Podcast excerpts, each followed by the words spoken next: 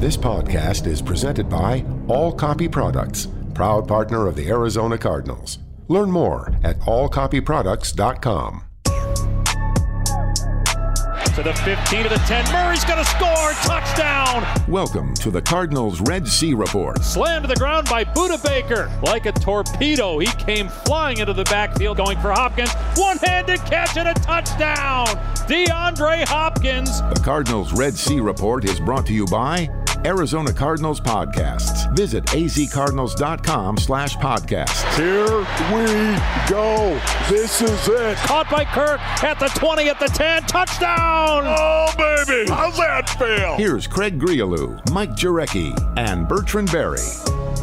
Certainly hope everyone enjoyed and had a great extended holiday weekend, and of course, took the advice of one Bertrand Berry, and that would be a no shoes weekend because that is what B Train preaches here on the Cardinals Red Sea Report. And I got to admit, MJ, well, uh, I did have shoes for a little bit, but I did enjoy the extended break. But now it's back to work.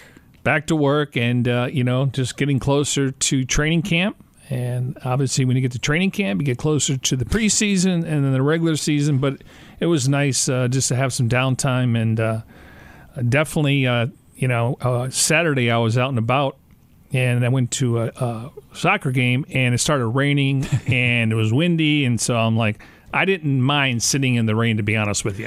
A little unusual, but uh, welcomed to have some of that wet stuff from the sky fall. Every now and then it happens here in the desert. B Train, how was your no shoes weekend? Uh, it was very good. I, I didn't have any shoes on, and and uh, it felt great. Uh, I spent a little time working, but for the most part, I was just hanging out, relaxing, doing my thing. All right, so let's put you back to work here on this week's edition of the Cardinals Red Sea Report and talk about a topic that, uh, well, you love, and that is the offense, and specifically the Cardinals offense, because, like it or not, B Train, everyone's going to be talking about the offense probably every day during training camp and during the regular season. Yeah, we'll give the defense some love, but you have to admit you have to be able to score points in order to win on Sundays, correct? Yes, that is correct, but we always know it comes back to defense because defense wins championships, and that's what we're concerned about. But when you start thinking about the new pieces that are in place on the offensive side of the ball, yes, it is going to be a, a big topic during training camp. Will these players that they've added bring that added dimension to this offense that really unlocks this offense so that they can take it to the next level? And will they give Kyler Murray the opportunity to be a MVP type candidate? Uh, all that remains to be seen. But yes, there will be plenty of talk between now and the start of the regular season about those new pieces that the Cardinals have clearly we know how the season ended for the Cardinals in week 16 and 17 and just like any staff they do a self-evaluation and then we find out that you know Sean Kugler got a promotion Cam Turner got a promotion they went out and hired a new wide receivers coach. So you could see there was a lot of self-evaluation and you know I give a lot of credit to Sean Kugler I think Vance Joseph needs uh, to get more credit I think people are sleeping on this Cardinal defense, but we'll focus on what they're able to do. So a little bit of shift on the offensive staff going into the season. Yeah, Sean Kugler added the title of run game coordinator. Cam Turner promoted to quarterbacks coach. And then those additions, a new wide receiver in A.J. Green, a new center in Rodney Hudson, and a new running back in James Conner. Yes, he added Rondale Moore in the draft as well. So a focus on the offense, but overall the focus is trying to be a more consistent offense. Overall, number six in yards per game. 384.6. That's good, but it was kind of an up and down offense, MJ, and certainly on the downward, specifically late in the season. That's what the Cardinals want to be able to change here this year is being a little bit more consistent across the board and not have so many highs and lows. I mean, clearly you want to get off to a good start just to build some confidence and, and, let teams know that you know you're a different team a year ago. But you know it's it's how you finish and it's how you finish in fourth quarters. And you know I, I think they realized they left some plays on the field last year when they scored 24 points or more. They were eight and two. And now you, you don't have to rely so much on your defense. So clearly, you get in the red zone, you want more touchdowns and field goals, and I think that's the, the, the scenario this year with the addition of AJ Green, Rondale Moore, who we're going to see probably on some jet sweeps, some bubble screens, and then you got Conner for your short yardage situation. So they should be able to score more touchdowns this year, let alone uh, less field goals. A two and five finish, and those two wins, they did score 24 or more 26 against the Giants, 33 against the Eagles, and then it was a drop off to 12 and 7 in those final two weeks. We've mentioned his name a couple of times, Sean Kugler, new run game coordinator, also the offensive line coach, discussed the consistency needed on the offensive side of the ball this year when we're rolling, we're hard to stop. And, and we showed flashes of that, but flashes, you know, didn't get us to where we wanted to go. We got to be more consistent in the penalty phase and, and really on a lot of pre snap things, you know, false starts and those type things. And those are not tolerable. That, that you can't have those to be successful. It puts you behind the chains. It makes every single drive that much harder to be successful at the end of the drive. So uh, we have to eliminate that. We've talked a lot, B Train, about penalties this offseason as you kind of look back at the numbers from last season 131 total penalties, 113 accepted penalties. But to Coach Kugler's comments, it's the pre snap penalties that I think really stand out, especially for a coaching staff, because the last thing you want is a first and 10 to be a first and 15, or worse, a first and 20, or a third and one. Then all of a sudden it becomes a third and six. That just, it, it disrupts everything you're trying to do as an offense self-inflicted wounds are the big quickest way to get yourself beat in the NFL. And when you talk about mental errors, that's something that you can control. If you're getting beat physically up front by a team that's just better than you, then you tip your hat to them, you shake their hand at the end of the game. But a lot of the times, the Cardinals were victims of their own doing, and you, you can't have that if you're trying to get to the postseason and ultimately trying to win championships. You cannot shoot yourself in the foot time after time after time again the statistics show that when you start first and 15, it, it's very difficult. And when you start uh, with bad field position, it's, it's going to be uh, difficult to get down the field and, and score points. So I think the Cardinals understand that, and they're making concerted efforts to, to remedy that. And they did that with uh, new personnel.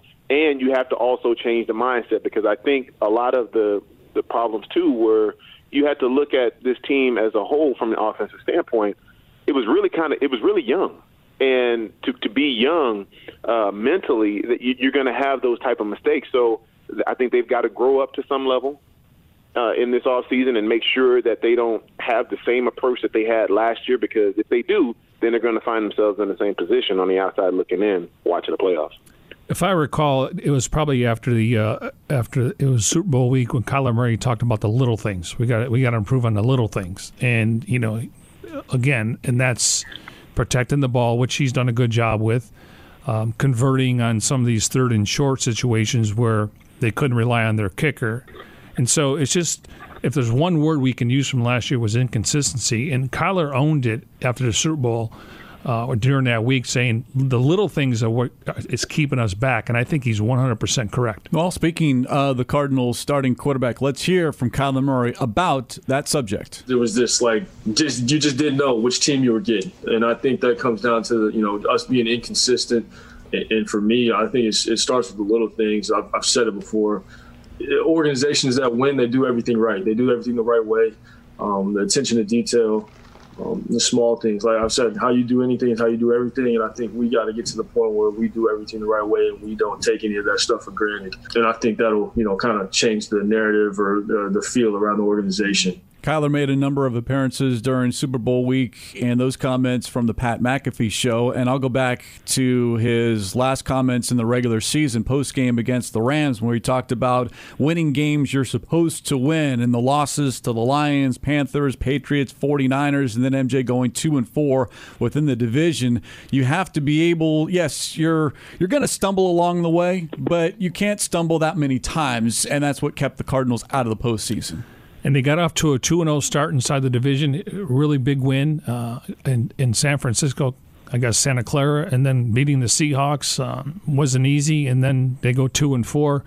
Yeah, if this team's going to want to compete for the division, you're going to have to get double digits in victories. We know Seattle won the division last year at 12 and four, and you're going to have to at least split and you can't go two and four, one and five in the division. Now you're playing catch up, and that means you got to win all your NFC games outside your division. And like it or not, a lot of eyes are going to be on Kyler Murray, year three from him. Before we get B Train's thoughts on Nets, here is the head coach Cliff, Kings, Cliff Kingsbury on his starting quarterback. Yeah, with Kyler, it's just continue to master your craft. I mean, there, there's this is a position that, that you're never going to reach perfection, but um, you're going to work towards that. And it's just the little things each and every day, consistency each and every day, and um, huge strides from year one to year two.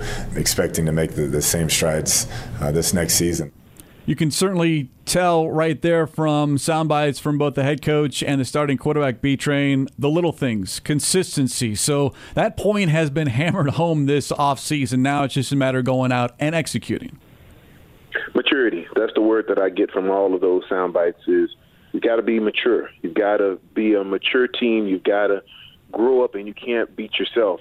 It's hard enough to win because the talent level is so even in the NFL. It's going to be the little things that are going to differentiate between winning on Sundays and losing on Sundays. And they understand that now, and it's just a matter of going out and doing it. Uh, we've talked about it at nauseum, but here in a few weeks, they're going to start the process of, of doing what they need to do on the field and, and let their playing speak. And I'm excited for this team. I think they have a great chance to to really compete in a very difficult division. Uh, it's going to take a concerted effort of all of those players that are going to be involved to to up their level of play. But I do believe that this team can get it done. It's just a matter of if they will. A top 10 offense, number seven as far as rushing the football, and they were 17th throwing the football. But I'll go back to what you said at the start of the segment, MJ, as far as points per game. They ranked 13th, 25.6. Now that's that, that that's middle of the pack, not quite good enough to get you into the postseason. Yet again, I'll go back to the roller coaster, and you're scoring 30 plus, and then sometimes you're scoring into single digits, and eh, you you can't ride that and hope to have that ride continue past January. And it's not like they need to score 30 or 35 points because the defense has some holes or some leaks on the defense. That's not the case. You get to 27, 29, 30 consistently over the course of the year, you're going to win a lot of games. And you, I mean, you're not going to go unbeaten. I'm just saying you're going to be in the win column and you're going to have more wins than losses. The maturity B train, not only for the quarterback, but the head coach and the entire coaching staff as well. There's been a spotlight on those gentlemen as well, as far as, yeah, it's year three for Kyler Murray in that draft class, but it's also year three for Kingsbury and his coaching staff. No doubt. And they've got to figure out what their mark is going to be, how they're going to attack teams, understand how teams are going to attack them and once they can come together and figure all of that out, then I think this team is going to hit their stride. But yeah, it's not just about the players, it's about the coaches, putting them in positions to be successful and, and making sure that everybody is being held accountable. You can't just put it all on the players, you can't just put it all on the coaches. Everybody's got to share in the responsibility. So I, I anticipate this entire organization leveling up, if you will, between now and the start of the regular season. And I think it's going to be a fun season for this team. It's certainly on paper, and those those two words, MJ, we talk a lot about. Everything looks good on paper, yet now we need to see it on the football field, and we'll get a chance in Week One at Tennessee, and that's look, that's going to be a huge test, as is the home opener against the Vikings. Kyler going into his third year along with Cliff, the addition of Rodney Hudson, J.J. Watt, A.J. Green. I mean, this team is ready to compete right away. It's not like you're waiting for this team to kind of find their identity. We'll find out what, who they are, and that comes more from being physical and winning in the trenches. Bird Gang team up with the Cardinals and State Farm by donating a backpack filled with school supplies for students in need in the Tempe Elementary School District. Support our virtual back to school drive from now through this Friday, July 9th. Visit azcardinals.com slash back to school. That's azcardinals.com slash back, the number two, school. As we continue here on the Cardinals Red Sea Report, more on the maturity and the leadership needed out of this team here on the Arizona Cardinals Radio Network.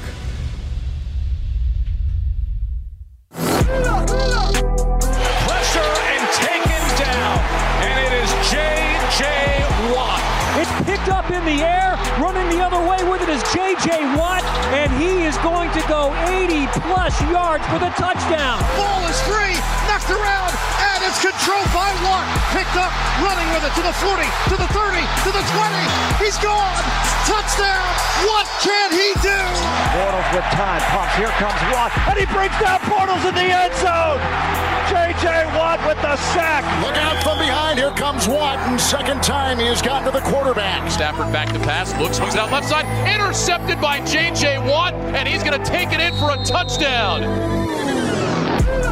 The list of accomplishments for J.J. Watts in his career three time Defensive Player of the Year, five time Pro Bowler, five time first team All Pro. That we know, and that is a big reason why the Arizona Cardinals went out and signed J.J. Watts in the offseason. I think the first big move, if you will, outside of the Matthew Stafford, Jared Goff trade between the Rams and Lions. As we continue here on the Cardinals Red Sea Report, Craig Grialou, Mike Jurecki, and Bertrand Berry focusing not so much B Train on what J.J. Watt is going to bring as far as numbers are concerned, but what he does as far as walking into that locker room, and he's already done it OTAs and minicamp. But yes, he's an outsider. But when you have someone of that stature walk in, uh, kind of put yourself in one of those players' shoes in that locker room. JJ Watt walks in, or maybe what was that player for you when you played that kind of walked in and just basically had the entire room and people just shut up and listened? Well, the one guy I can remember specifically was Cornelius Bennett, and he came into the Indianapolis Colts uh, coming from Atlanta uh, on, on fresh off of a Super Bowl loss to the Denver Broncos back in '98, and I just remember just the the feeling that you got, like, man, we we are really making a run here. We really are serious about championships because we knew having a guy like Cornelius Bennett in there, a guy that had been to five Super Bowls, unfortunately uh, didn't win any of them, but the fact that he had so much respect around the league, it just it, it let you know that when you bring in that caliber player, your expectations also increase, and so it's not just about fielding a good competitive team. Now you're talking about championships. And with J.J. Watt, he, he has that same sort of presence. A guy that, uh, even though he hadn't had the postseason success that you would like, he still has had the success in the in the NFL that lets you know that this team is serious about competing at the highest of levels. And so uh, everybody's going to step their game up to make sure that that they get on the level of a J.J. Watt because they already know what he brings to the table. And I think we've kind of already seen that not in the locker room, MJ, but out on the football field as far as it's J.J. Watt front and center every drill, and then the nonstop communication with the rest of the team, not just his defensive line mates, but everyone. And we've heard a number of players say that not only is he a superstar, but he is just another one of the guys, yet people are watching and paying attention. And that's what you like to see, especially for those young players in that locker room to kind of look up and say, all right, this is how you do it he sets the tone when it comes to the practice, uh, including his line. And I'm sure when you know when they start playing games and they huddle up as a defense going out there, you know, obviously Budda Baker's the face of, of the defense, but you, you look at J.J. Watt; he's been in the trenches for a long, long time. But really, lead by example. You know, that's what he's doing, and you know, you can just see the passion he still has to play this game. Uh, he feels like he's got a lot left in the tank. Uh, we know that he's missed you know 32 games in the last five years. However, he played in all 16 games last year. We'll see what his snap count is, but he leads by example. And once you see the way he works out, you're like, okay, I better not take a day off. And it's not just J.J. Watt, it's A.J. Green, Matt Prater, Rodney Hudson, Sean Williams, all those players added this offseason, all team captains, leadership, something that General Manager Steve Keim talked about this offseason. They wanted to get better in two areas physicality and leadership, but the leadership for Keim was big. Two of our off-season goals, I think, that really stand out to me was was becoming more physical as a football team and, and adding leadership to our locker room. And I think that in, in many respects, I, I, call it self-policing your locker room, which we, we can't go home with these guys at night. We can't tell them how much tape to watch. They they have to do it on their own. They have to have the passion and the want to. And uh, those three additions, certainly in my opinion, have have really raised the bar for us in that respect. B Train, you brought it up accountability, and it's one thing for your position coach, your head coach, your general manager to say something. It's another thing when your peer is telling you, hey, this is what we need out of you right now, and you're just not doing enough.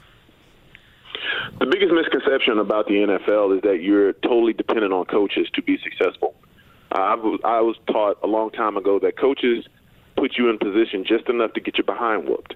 And if you don't do the extra meaning the extra uh, film work, the extra study, and the extra preparation, you're not going to be successful out there. So, uh, self policing is actually part of the deal when it comes to playing in the NFL. You you can't depend on on coaches solely just to get you in positions to go out there and be successful. You're the one that's got to put the helmet and shoulder pads on. You've got to go out there and make the plays. And so it's in your best interest to one have enough guys around you that can go and do it, but two make sure that you've done everything that you can and you've exhausted all your resources to make sure that you're in position that when your number's called that you can go out there and play. And so, yeah, we we love coaches and coaches do play a, a vital role in what happens. But if you just if you're just dependent on them, then you're, you're setting yourself up for failure. So at the NFL level, uh, we're all men here. We're all accountable for one another, and you got to make sure that you do everything that you can possibly do in order to ensure individual and team success.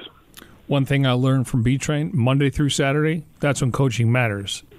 If, you're prepared on Sunday, then you, will see it. And, the, when it comes to adjustments, different things. But, you know, you I, I look at Larry Fitzgerald, and he was never a rah rah guy to where, you know, but he took people under his wing. And if you asked him a question, but he led by example. He, you know, his what he did in his career, so he didn't have to really you know, get anything out of him. And he always told us like guys would take notes in meetings, and he said, "Okay, that's great. Now go do it on the field." So some guys lead by example. I, I think Watt being on a new team and his personality, I think he can be more vocal from that standpoint, and, and not to begrudge anybody.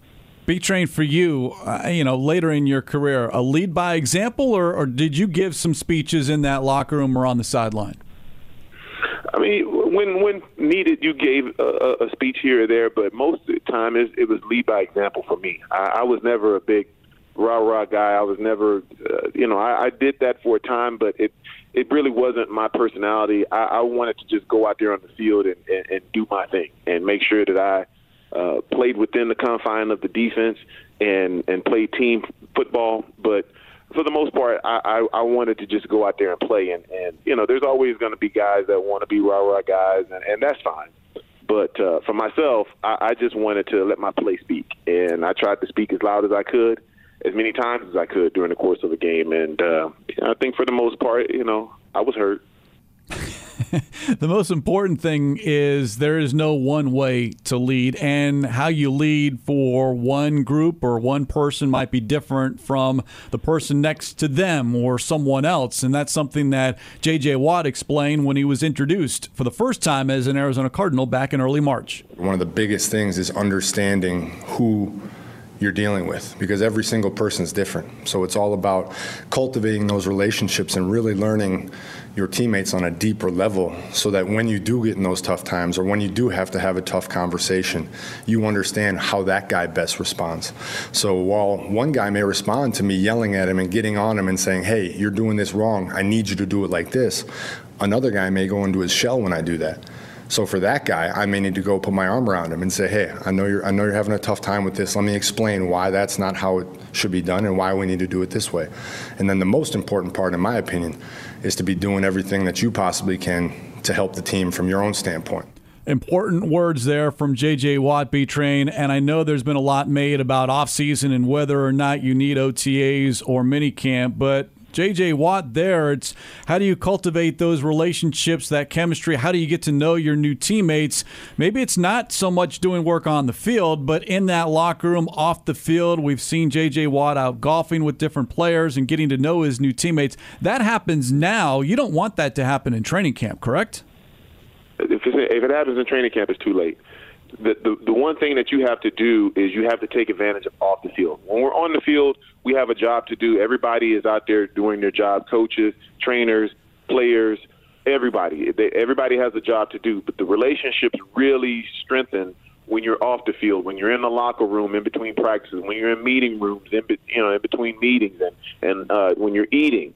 Those are the times where you really get to know your teammates, and and uh, when you're outside of the facility, th- those are the times that uh, you you really get to know somebody because when you're on when you're at work, everybody's doing their job. You know, everybody's focused on their task, but uh, when you're at leisure, that that's when you really see the real personalities of your teammates, and and you have to show an interest. It, it takes effort to be a leader. You can't just show up and say, "Hey, I'm J.J. Watt. I'm going to be a leader." No, you have to actually put in the footwork and and go to those guys and meet them where they're at to to be that leader. And because one thing that still holds true, people don't care what you know until they know that you care.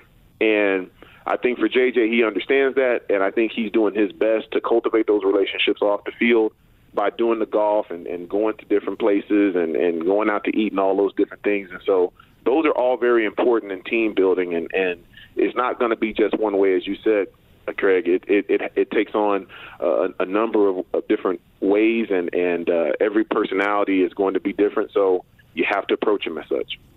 When I look at the 2021-22 uh, Cardinals, I, I, believe this offseason they have set in, in and they have the groundwork, you know, building a foundation. And now it's the B Train said it's about relationships. And then it's got to be trust when you get to the season. I got to trust you in a big spot. So they're laying the groundwork right now. Get to camp, relationships. There's you know a lot of guys guys on offense and defense. They're in the locker room. They'll chat. But at that point, you have to make sure the relationships and trust there when you step on that field in week one. And to be Train's point, it takes effort. It's not easy. You have to work at it almost as much as you work at it on the football field and what you're asked to do as a player in a particular position. So, something to keep an eye on as well as far as the leadership aspect of the Arizona Cardinals. We have hit halftime here on the Cardinals Red Sea Report. When we come back, no, we have not ignored it completely. We will talk some defense, make B Train happy. This is the Arizona Cardinals Radio Network.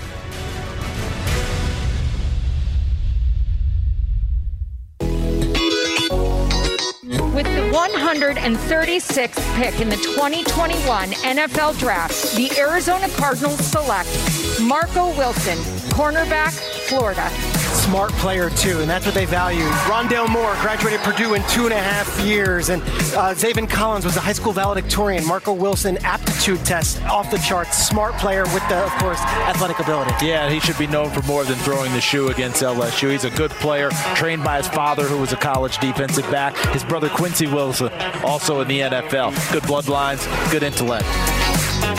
The voices of Peter Schrager and Charles Davis during the April draft weekend when the Cardinals selected Marco Wilson in the fourth round. Of course, they moved up in the draft, a trade with the Ravens. So obviously, the Cardinals saw something. They wanted to go get Marco Wilson as opposed to waiting for him to drop to them. And now Marco Wilson joining a good stable of cornerbacks, MJ. And you look at that cornerback room 10 players currently, but there is a good mix of some experience and some youth out there. And when you talk about the youth, I don't, I mean, I guess we can still count Byron Murphy a little bit as that young player, although he is the, I guess you could say, the most tenured Cardinal in that cornerbacks room now that Patrick Peterson is no longer. But I'll just look at Marco Wilson and Tay Gowan and those young players because I think they're the ones that people are going to watch and see can you crack that top four, top five to where you're playing defense on Sundays.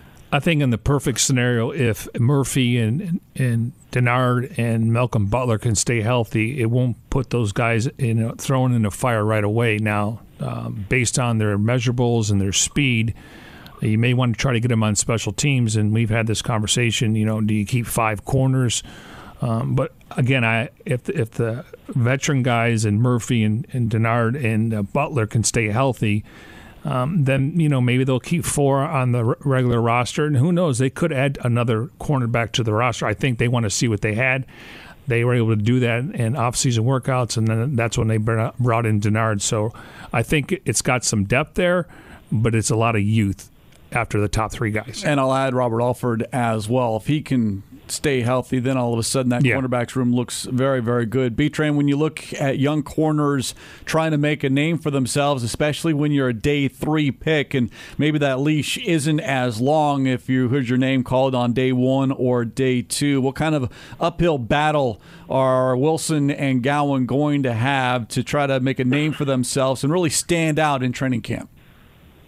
The biggest battle that they're going to have is the playbook. They're going to have to learn the playbook, know what their role is on the team from a defensive standpoint, and most young guys really their best way of making the roster is special teams, as, as uh, Mike just talked about. If you are not a special teamer as a rookie and you're a defensive back, it's it's very it's very slim that your chances are going to be to make the team. So you you've got to make sure that you stand out first on special teams because you're not going to be asked be put out on the island against some of the game's top receivers, especially right out of the gate. When you start talking about a Julio Jones, uh, you know they're, they're not asking you to go out there and defend him, but you can go out there and you can cover kicks and you can uh, win, help win the field, field position battle. Then that's going to be a, a bonus for you. That's going to be key. So you want to start with special teams and then slowly but surely ingratiate yourself in, into that, that that huddle when you're playing on on first to third down. Now, if you look at it, as long as you know Butler and Alford can stay healthy, and let's say you know one's down for a game or two, according to Byron Murphy, he can play inside and outside, and then all of a sudden that opens the door for Marco Wilson because he, can play inside and outside, and then they also have Jace Whittaker. Who can play on special teams? So the fact that Murphy's not pigeonholed as just a slot corner, he was asked a question. I was a little surprised because he's kind of found his niche, in my opinion. But based on what Vance Joseph and the secondary coaches think of him, they think he's the number one cornerback on this roster. And usually, your number one corner on your roster is playing on the outside. Yeah, Byron Murphy is going to be on that football field, I think, a lot, and maybe every snap now where he plays outside or inside. It might be a combination of both as long as he's on the field, and I don't think it matters to Murphy at all. When you look at Wilson and Gowan, yeah, they fit the part six feet, six foot one, respectively, and they're very, very athletic. The big thing is, and what we don't quite know about, is the one thing that every young corner has to have, something Frank Sanders discussed earlier this offseason on the Big Red Rage. A cornerback in the draft is a hit or miss situation. He can get exposed really fast. And the number one thing in the NFL that they come to try to take is your confidence. If they can steal your confidence in practice, we know 100% you're going to stink it up in the game. So you got to have a cornerback that is confident, whether he is getting beat or not, but he's confident enough to learn the game and he can overcome some of his failures, but he has the athletic ability and the mentality to want to get better. And you have to have that short term memory, right, B Train? Because everyone's going to get beat, but if you're confident in your ability, you're not going to get beat twice. You're not going to get beat twice repeatedly. And then that is something that I think both Wilson and Gowan, they've said they're very confident, but I think we'll get to see once they start going one on one and playing against, you know, an AJ Green, a D Hop, a Christian Kirk, and then they're really kind of indoctrinated into the NFL. Yeah, you got to have the memory of a goldfish. If you're playing out there on on an island and and you're playing against some of the top receivers, you know they're going to make some plays, but you can't let one play compound into a series or compound into a half. You have to be able to let that play go and come back to the next play and be ready to go. So, yeah, your short-term memory has to be pretty much non-existent if you're playing cornerback, and and very few positions on the field require that type of memory because uh, you know you, you have to go out there every single play and and compete because if that ball is thrown in the air you got to go make a play on the ball. You got to go do something to help this team. And and if you guess wrong then it can be six points and and lining up for an extra point. So uh, that position requires a little more mental fortitude than maybe times past but uh, there are guys that can do it and hopefully the Cardinals have enough of those guys that they can go out there and, and field a uh, defensive back unit that is formidable and can go out and help this defense win games. You've been listening to the Cardinals Red Sea Report. Middle of the field in the end zone. Kirk, he got it. He's in. Touchdown. Budda Baker with the sack. Stripped the ball. Murray's going to score. Touchdown. Oh, baby. The Cardinals Red Sea Report is brought to you by the Arizona Cardinals mobile app. Visit azcardinals.com slash app. Touchdown. Cardinals. Cardinals win! This has been an exclusive presentation of the Arizona Cardinals Football Club.